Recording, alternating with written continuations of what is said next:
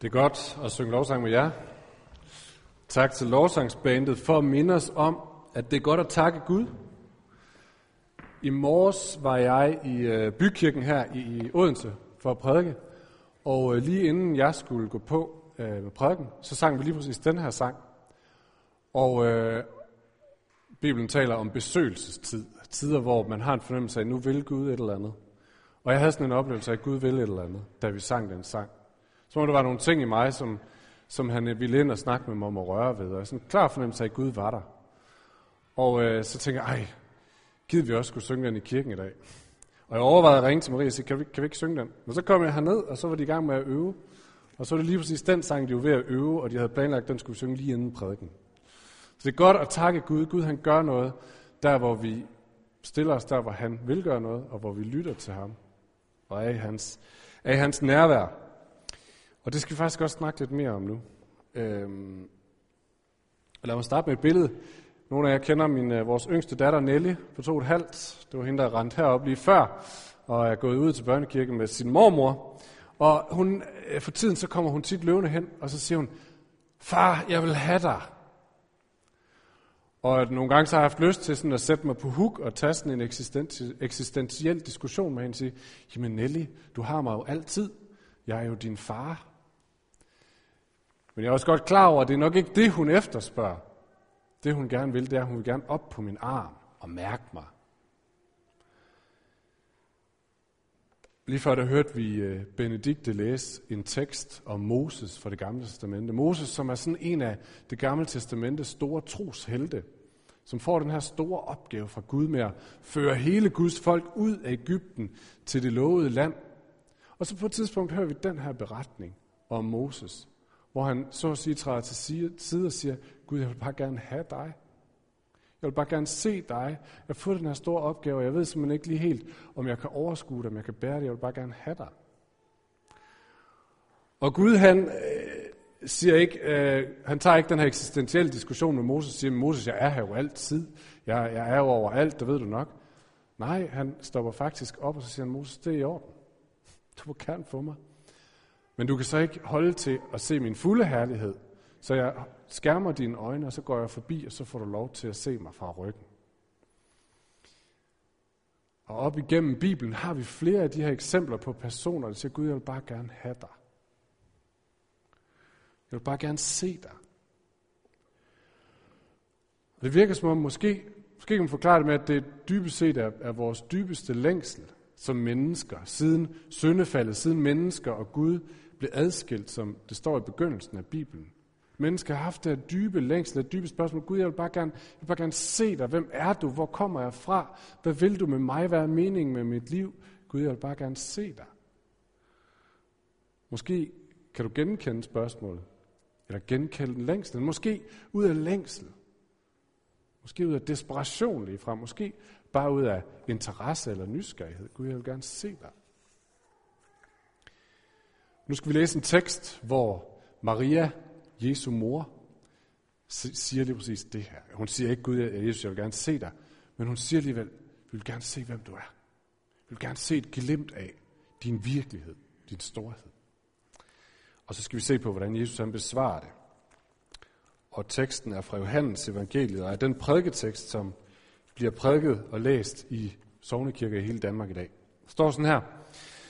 Den tredje dag var der bryllup i Kana i Galilea, og der var Jesu mor med. Også Jesus og hans disciple var indbudt til brylluppet. Men vinen slap op, og Jesu mor sagde til ham, de har ikke mere vin. Jesus sagde til hende, hvad vil du mig, kvinde? Min time er endnu ikke kommet. Hans mor sagde til tjenerne, gør hvad som helst, han siger. Der var der seks vandkar af sten. De stod der efter jødernes regler for renselse og rummede hver to til tre spande. Jesus sagde til dem, fyld karne med vand. Og de fyldte dem helt op. Og han sagde til dem, øs nu op og bær det hen til skafferen. Det gjorde de så. Men da skafferen havde smagt på vandet, der var blevet til vin, han vidste ikke, hvor den kom fra, men det vidste de tjenere, som havde øst vandet op. Så kaldte han på brudgommen og sagde til ham, men sætter ellers den gode vin frem først, og når folk har drukket godt, så den ringer. Du har gemt den gode vin til nu. Dette gjorde Jesus i Kana i Galilea som begyndelsen på sine tegn og åbenbarede sin herlighed, og hans disciple troede på ham. En kendt tekst for mange sikkert. I den her uge der læste jeg et opslag på en Facebook-gruppe, jeg er med i. Det er en, en Facebook-gruppe, hvor folkekirkepræster kan dele deres overvejelser om næste søndags prædiken. Sådan en Facebook-gruppe findes faktisk. Men I må ikke være med. Men der var en, som skrev øh, sådan her. Øh, hvordan kan vi prædike over Jesus, der laver vand til vin, når nyhederne er fyldt med børn, der dør? Og et eller andet sted kan jeg jo godt forstå vedkommende. Vi har en verden, som i den grad har brug for, at Gud griber ind og får ryddet op i tingene. Og så griber Gud ind. Han træder faktisk ind på scenen, når han kommer frem. Og så det første, han gør, det er at tage hen til en fest og lave mere vin til en i forvejen munter flok. Og tænke, var der ikke bedre ting at bruge dit krudt på, Jesus? Det er underligt.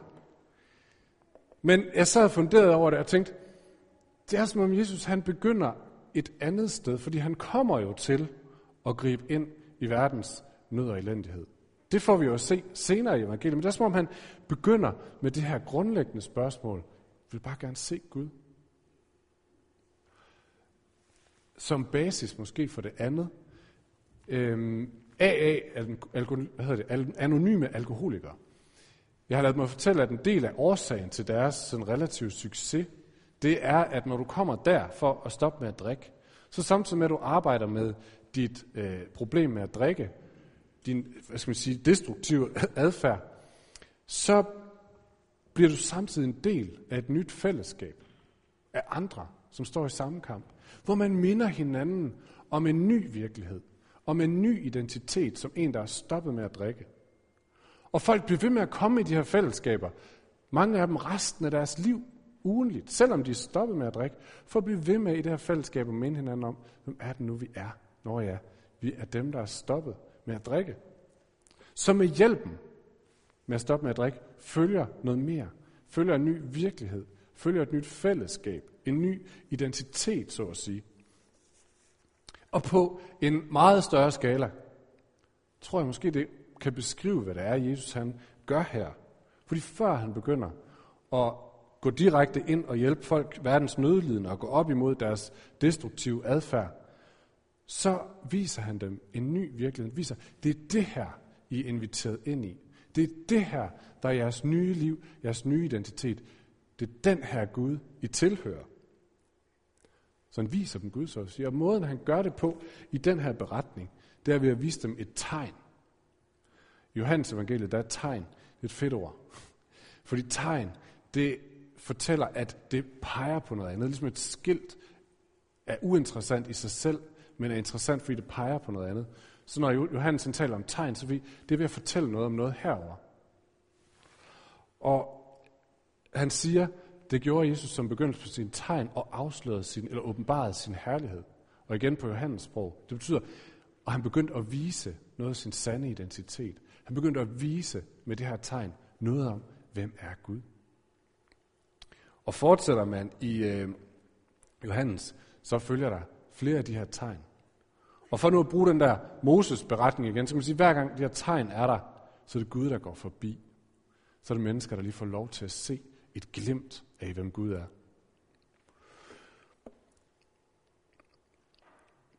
Så vi skal lige se lidt på det her øh, tegn, det her øh, øh, brylluppets vin, vinunder tegnet.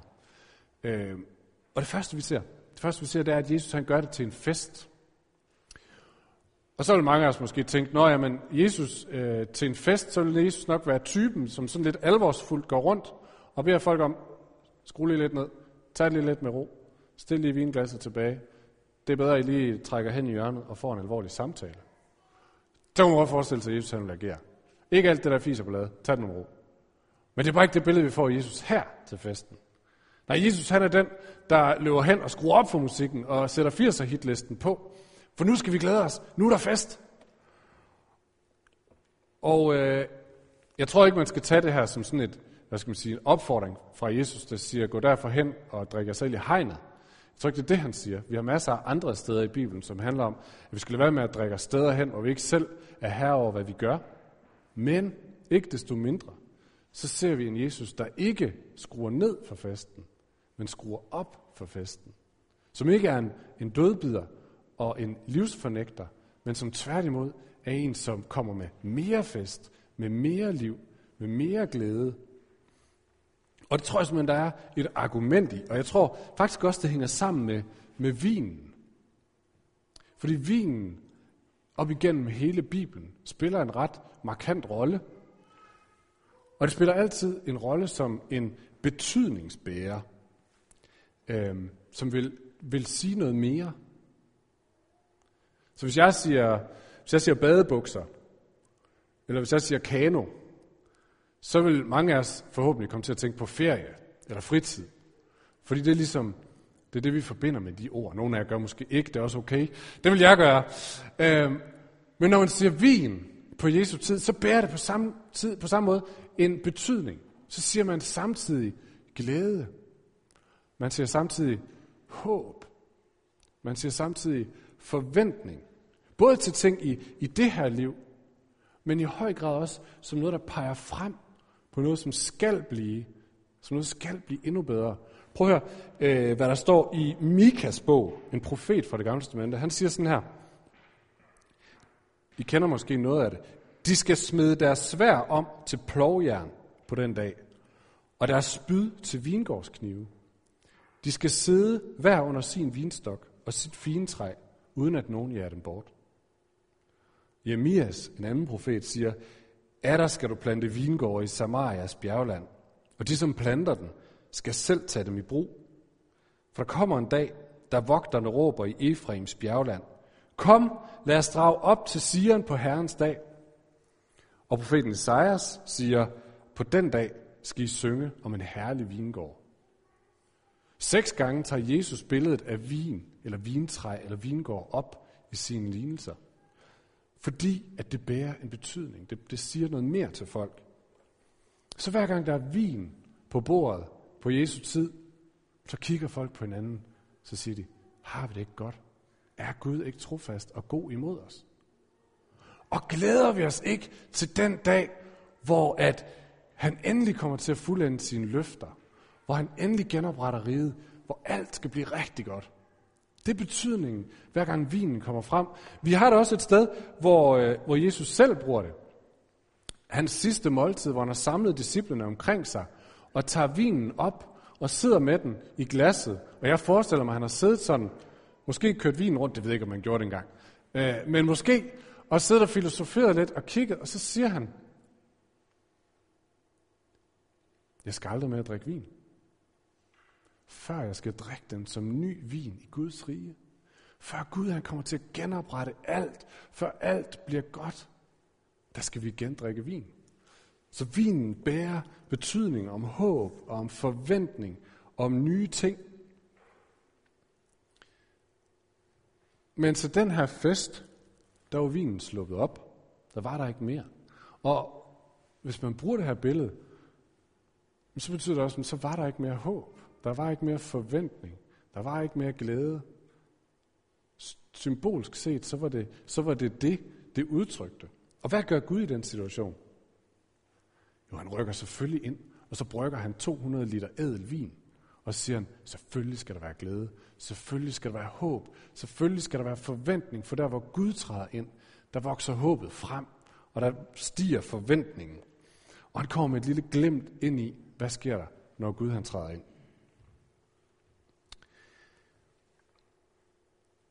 Så det var sådan en, et aspekt af den her, det her glemt af Guds rige. Det andet er, har at gøre med, hvor han laver vinen. Fordi, hvad er det, han laver det i? Han kunne have lavet det i vinskin. Det ville være typisk. Det var den måde, man tit opbevarede vin på. Vi ved, at Jesus taler senere om nye vinskin og om gamle vinskin. Og øh, det gør han så ikke. Han, har, man kunne også have brugt sådan nogle vinkrukker, som man havde. Det gør han heller ikke.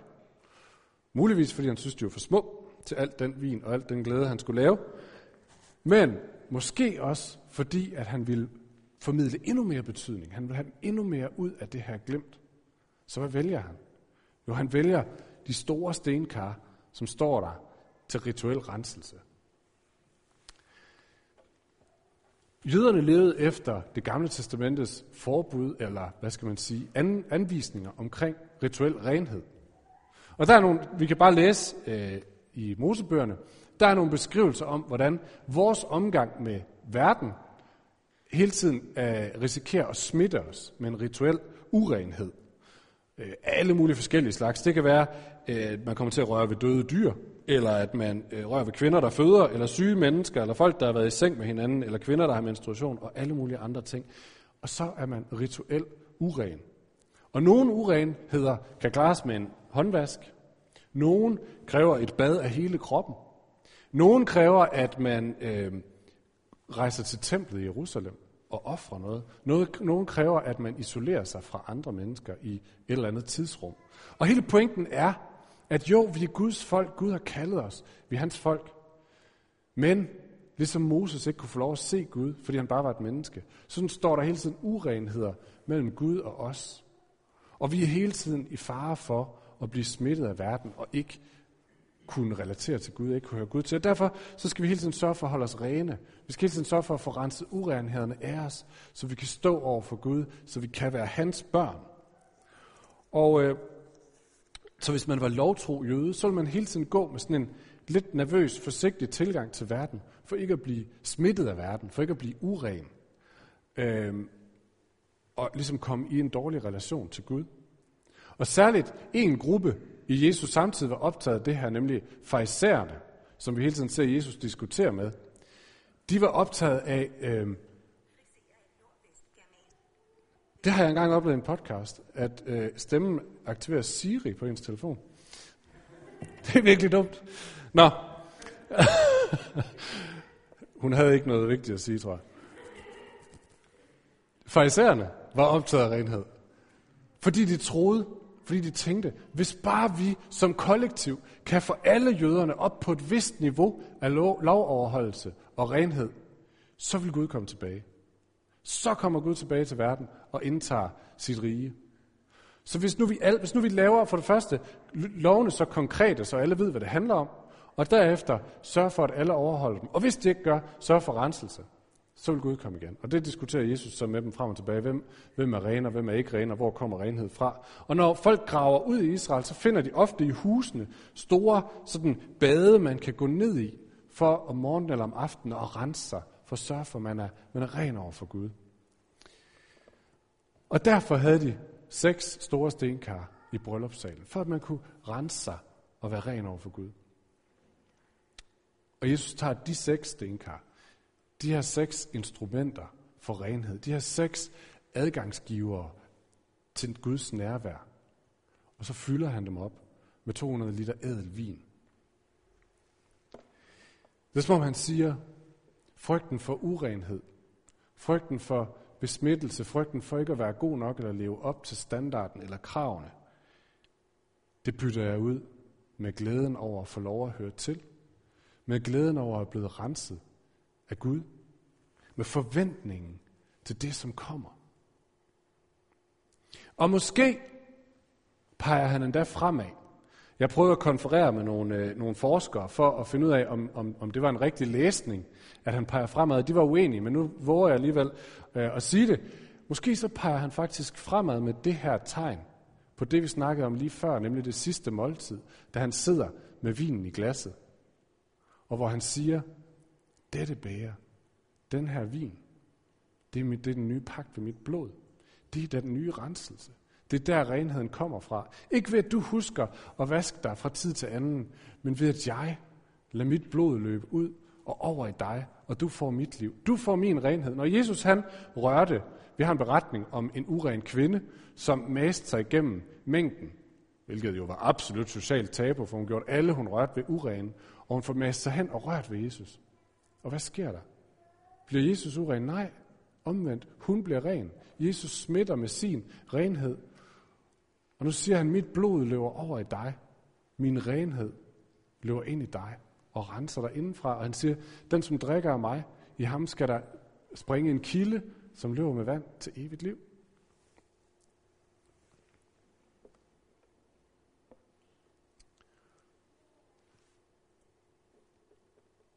Så renheden kommer ikke længere fra min anstrengning eller fra min hele tiden vurdering. Den kommer fra at komme til ham, den kommer fra vinen. Den kommer fra at komme til ham og høre hans, drik det. Lad glæden, lad håbet, lad forventningen, fjerne nervøsiteten, skammen, mindre værd.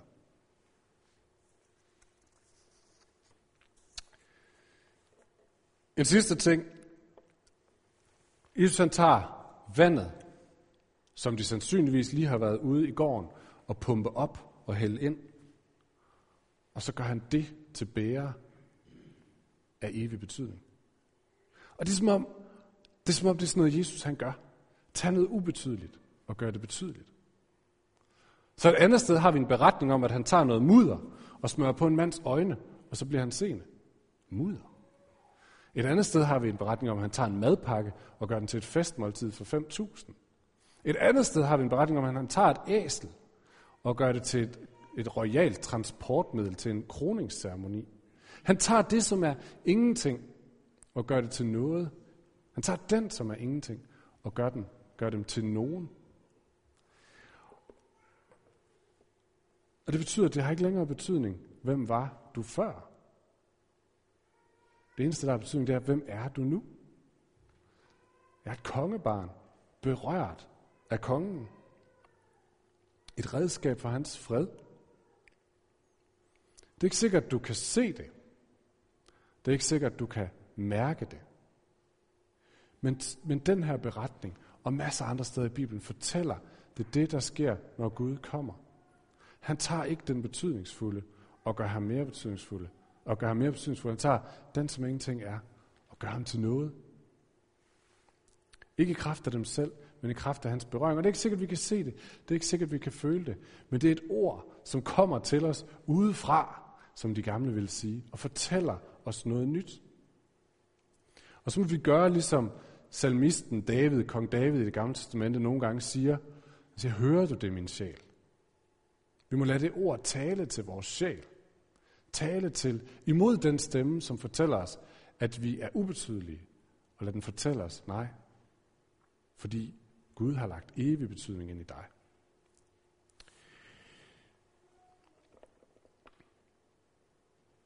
Men det betyder ikke, at vi ikke må blive ved med at stille spørgsmålet. Gud, jeg vil gerne se dig. Man kan sige, jøderne den her dag, som var til den her fest, de fik et glimt af Gud. Jesus han var Guds ufiltreret billede. Og de fik lov til at se ham gå forbi, fik lov til at få et glemt af evigheden, når han var der. Og følger man Johannes' beretning videre og de andre tegn, så får man flere og flere glemt, hvor Jesus han åbenbarer mere og mere af Guds ansigt. Men hvad nu, hvis, hvad nu, hvis vi stadigvæk sidder her 2000 år senere og siger, det var meget fint, men jeg vil gerne have dig, Gud. Jeg skal ikke have en eksistentiel forklaring om, at når du er her hele tiden, og, og jeg kan bare læse om Jesus. Jeg vil bare gerne have dig. Hvad nu, hvis vi stadigvæk sidder der?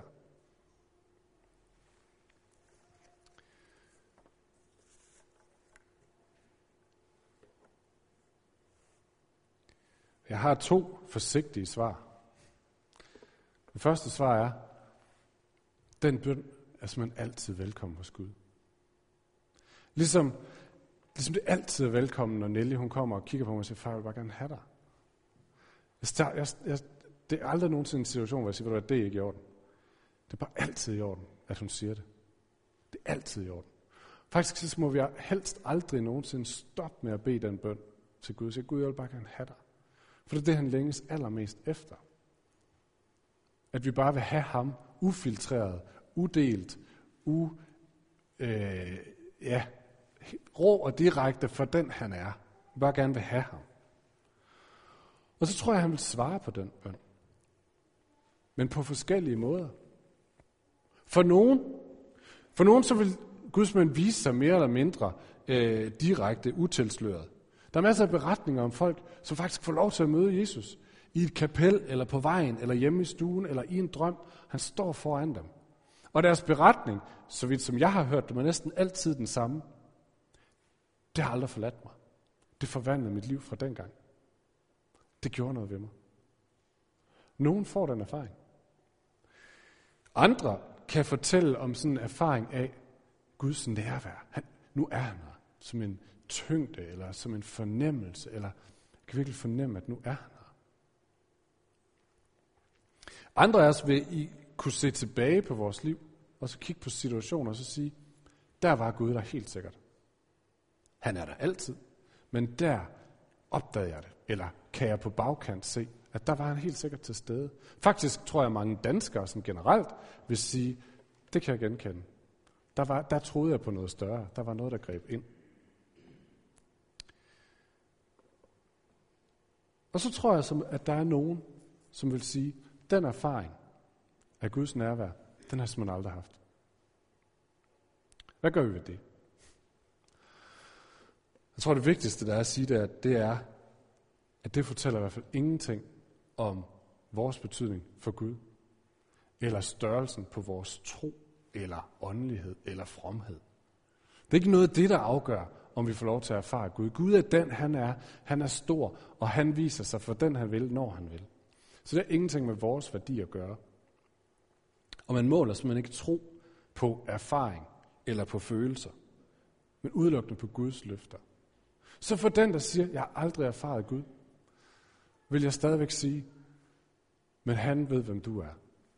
Og hver gang du går til nadver, så må du drikke vinen og sige, om jeg så var den eneste, så ville han have givet sit liv for mig.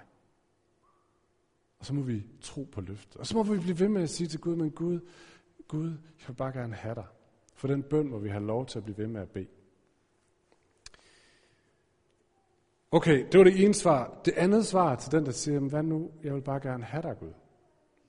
Det andet svar siger jeg sådan lidt med, hvad skal man sige, bævende hjerte, eller bæven og øhm, stor tro. Fordi det sætter os selv lidt på spil, kan man sige. Fordi jeg tror, noget af det, som Jesus han vil sige til den, der siger, Gud, jeg vil gerne have dig, jeg vil gerne se dig, det er en del af svaret, han siger, jeg har efterladt en del af mig selv her på jorden. Jeg har efterladt mit læme på jorden. Ikke forstået som, at han ikke har sin krop med sig, men som at han siger, en del af min krop er her. Det er nemlig menigheden. Det er nemlig kirken. Dietrich Bonhoeffer, den teolog, som blev dræbt som modstandsmand under krigen, sagde, at Gud har åbenbaret sig i Kristus, og Kristus åbenbarer sig i kirken. Så for den, som gerne vil se Gud, er der altså et eller andet, der hænger sammen med menigheden, med kirken, med hans folk. Paulus taler igen og igen om menigheden som Guds krop. Menigheden som en forsamling af syndere, der har brug for et håb, som en forsamling af destruktive misbrugere, som har brug for en ny virkelighed, en ny identitet og et nyt fællesskab. En forsamling af mislykkede mennesker, som har brug for en bedre virkelighed. Som syndere, der har brug for en frelser. Og det er desværre langt fra alt ved en menighed, som peger på Kristus, som peger på Jesus og som minder om Gud. Og ikke desto mindre, så er det det, Gud har sagt, at her flytter jeg ind med mit nærvær, med min herlighed og med alt det, jeg er. Og her vil jeg formidle mig selv, vise mit ansigt i mere eller mindre tilsløret form til dem, som kommer. Og det kan jo svært at gribe, fordi man kan så tænke, ah, det vidste ikke også. Men det her, det handler om Guds løfte, og ikke om vores formåen. Så når vi tager imod hinanden, når vi lytter til hinanden, når vi lægger hånden på skulderen af hinanden og beder for hinanden, når vi beder for hinanden derhjemme, når vi er til stede i byen på den ene eller den anden måde, så er Guds løfte, at lige der er jeg. Lige der vil jeg give mig til kende for mennesker. Lige der vil jeg berøre jer ved at vise mig for hinanden i menigheden. Det er et kæmpe løfte, og det er en kæmpe udfordring, men det er ikke en udfordring, hvor han siger, hvis I tager jer sammen, så bliver I. Han siger, det er I, for det har jeg valgt, at jeg vil gøre. Der har aldrig været så meget åndelig søgen, er der mange, der siger, som der er i dag. Desværre så går det meste udenom kirken. Når det er lige præcis her, Gud har sagt, her viser jeg mit ansigt.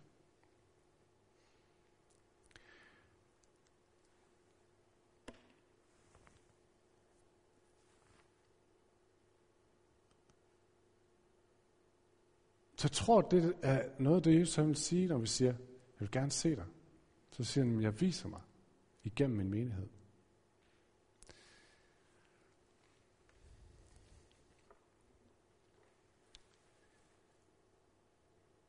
Lad os slutte med at rejse os op og bede sammen.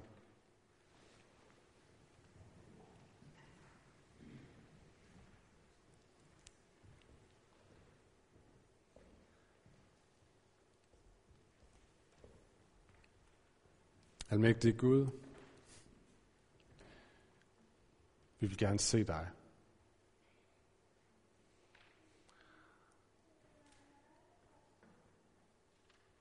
Og vi vil gerne se os selv, som du ser os.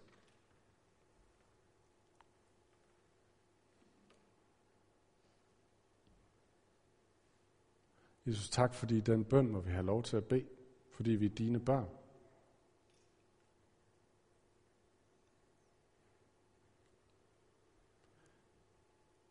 Og Jesus, tak fordi du fortæller os om en ny virkelighed, hvor vi allerede er fuldt ud elskede, fuldt ud rene, fuldt ud gode nok i dig.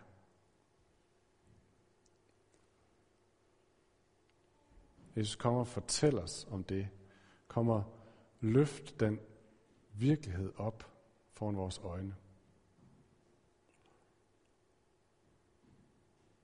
Og Jesus, jeg beder for dem af os, som, som virkelig har brug for at få lov at se dig lige nu. Få lov at mærke, at du er midt i os. Midt i det, vi står i. Du er midt i vores sorg. Du er midt i nye udfordringer. Du er midt i vigtige prioriteringer. Du er midt i kampe. Jesus, vis dig for os og vis os vejen.